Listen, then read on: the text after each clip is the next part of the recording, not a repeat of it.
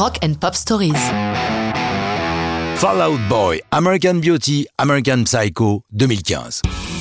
Nous n'avons pas eu l'occasion de parler des quatre natifs de Wilmette près de Chicago qui s'associent en 2001. Ils ont frappé fort dès 2005 avec leur premier album From Under the Cork Tree, qui est certifié double disque de platine, pas mal pour des débutants.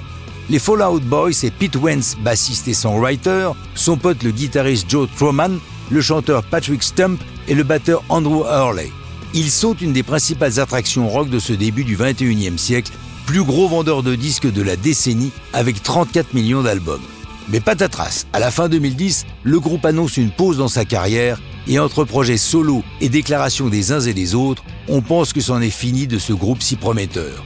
Pourtant, c'était vraiment un break et tout le monde se réunit début 2013, dès lors les succès et les tournées s'enchaînent à nouveau. En 2014, ils travaillent à ce qui sera leur sixième album, American Beauty, American Psycho.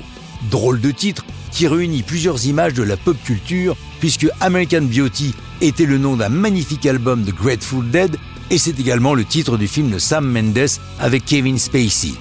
Quant à American Psycho, c'est évidemment une référence au bouquin aussi génial que dingue de Bret Easton Ellis, devenu lui aussi un film en 2000.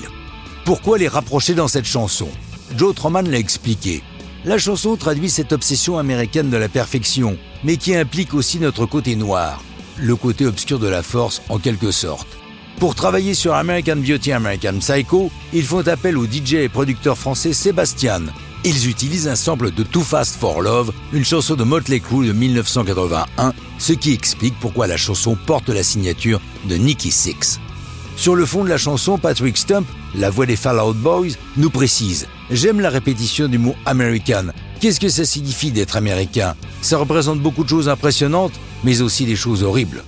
Pour la pochette de l'album qui reprend le titre de la chanson, ils font appel au jeune comédien Jake Carlin, 13 ans à l'époque, que l'on retrouve dans le clip avec la moitié de son visage couverte d'une sorte de drapeau américain, mais dont les traits et les étoiles sont noirs. Il a raconté lors d'une interview pour MTV Il voulait que je me montre très sombre et en colère, très en colère. Je pense que c'était réussi et que j'ai fait le job. L'album American Beauty American Psycho sort le 20 janvier 2015 et se vend à 218 000 exemplaires en seulement 7 jours. C'est bien reparti pour une seconde décennie Fallout Boy, mais ça, c'est une autre histoire de rock'n'roll.